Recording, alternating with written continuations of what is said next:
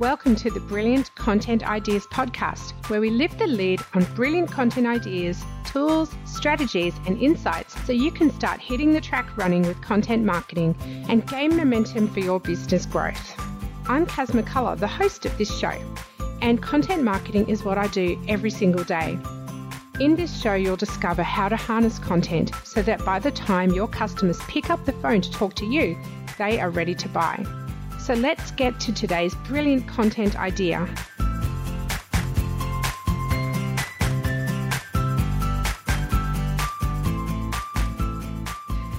Hello, and welcome to episode 10 of the show. Uh, it's been a few weeks since I've last updated the podcast, and the reason for that is that I've actually been on a road trip with my kids uh, down south, and I thought, yeah, I can do all my podcast editing while on the road. but I was a single driver in this road trip, and I just found by the time I actually parked the camper trailer at night and set up camp, I was too exhausted to do anything.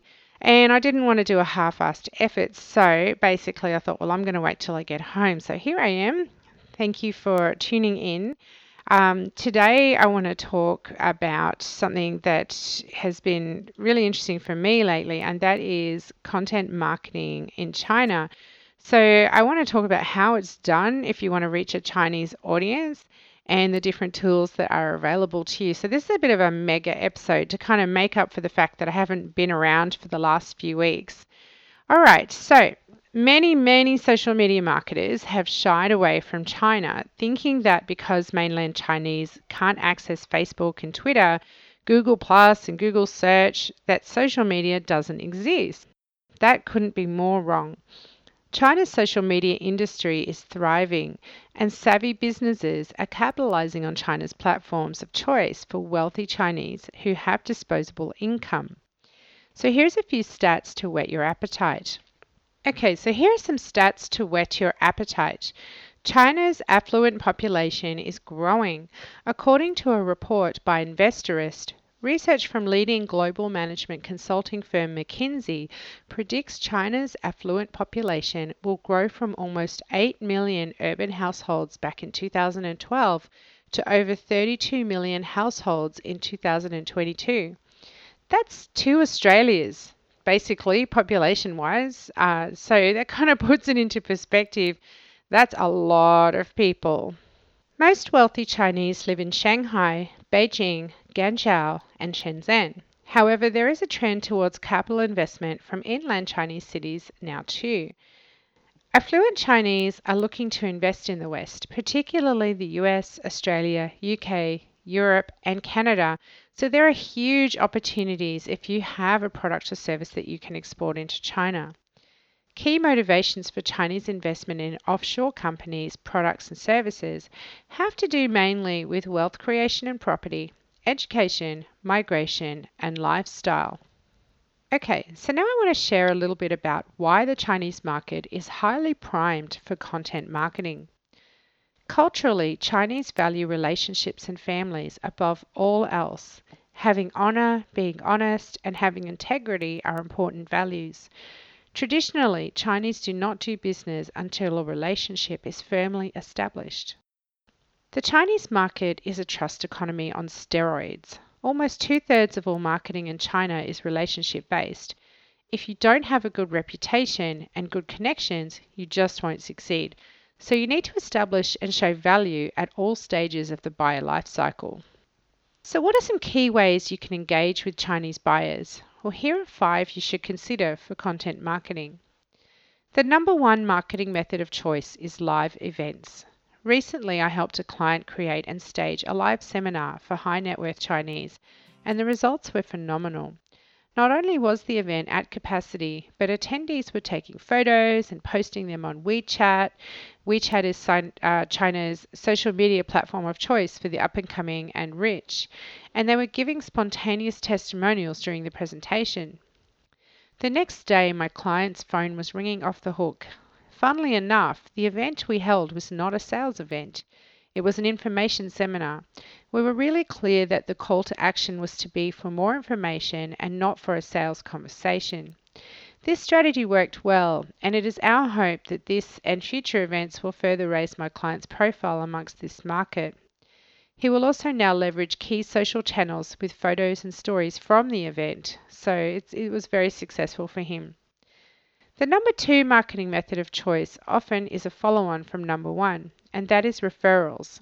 Having a spontaneous testimonial during our information seminar was gold because Chinese value relationships and connections that have integrity. During our presentation, a woman got up and told a story about how the sponsoring bank and my client had saved her from making a poor investment decision. As a result, several of her friends and people present at the event signed up for more information about my client's offering. The number three marketing method is niche portals and sites. If you're aiming at Mandarin speaking Chinese, you must work with a great translator. This means giving all your copy a longer lead time from production to publishing. Make sure you get it right.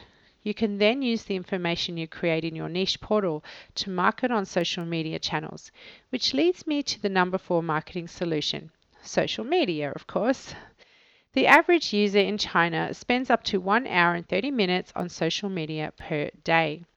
There are two primary social media channels for engaging with wealthy Chinese. These are WeChat and Weibo. WeChat is like WhatsApp, only way more versatile. You can do video calling, offer location based services. They even have a payment system in, integrated into the app. Users can play games, participate in contests, and brands can issue coupons and virtual VIP cards.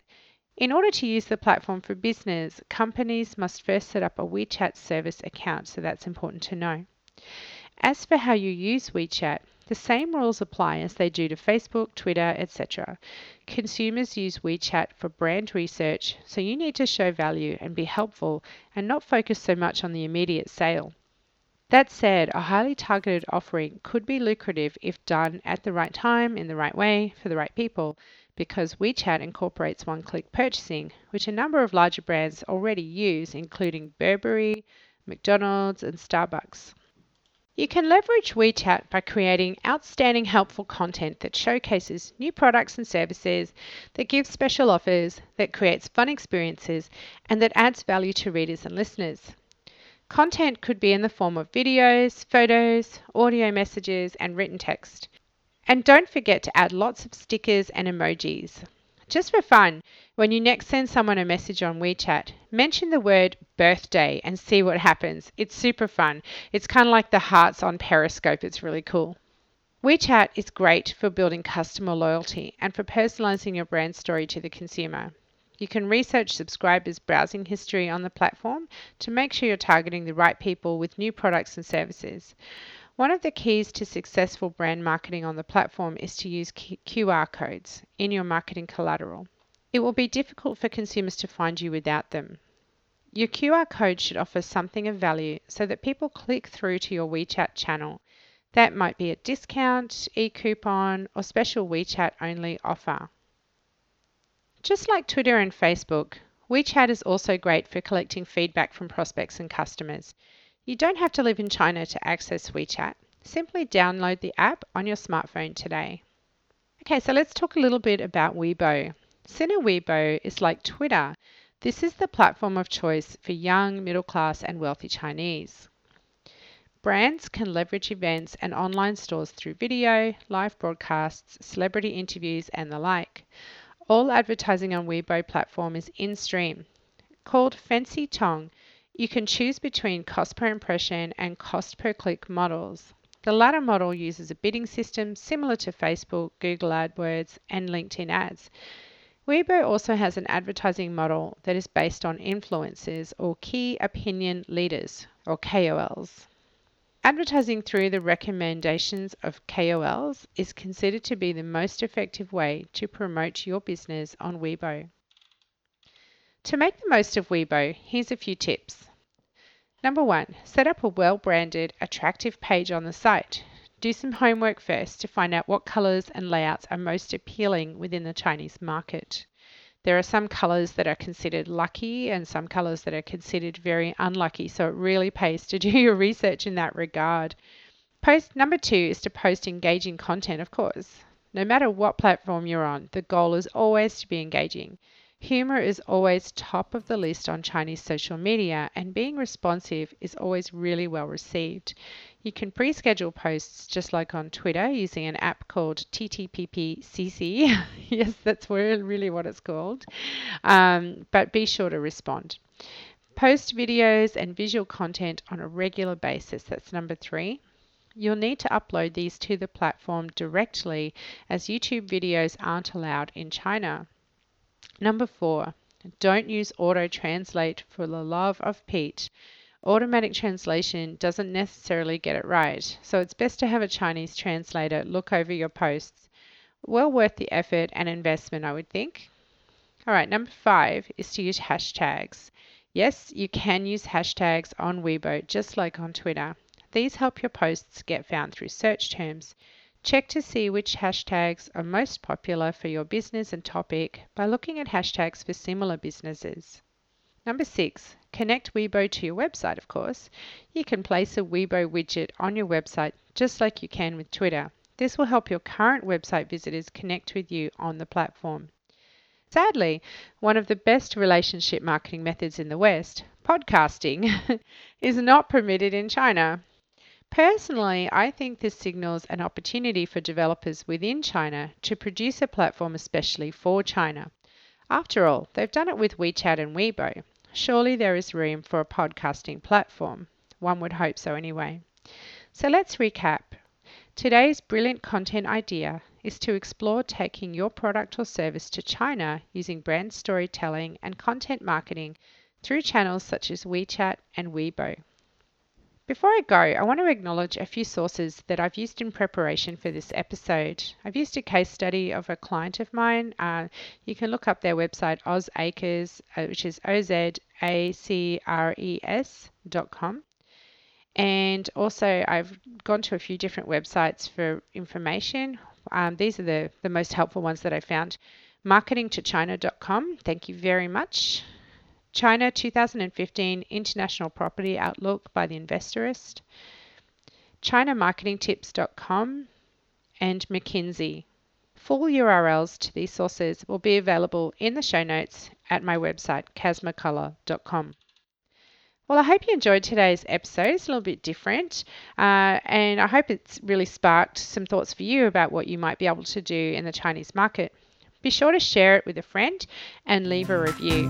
Bye for now. Thanks for joining me for the Brilliant Content Ideas podcast. If you enjoyed the show, I'd love for you to subscribe and leave an honest review. For more content marketing tips, tools, and strategies, visit my blog at casmccullough.com. That's C A S M C U L L O U G H.com. Catch you next episode.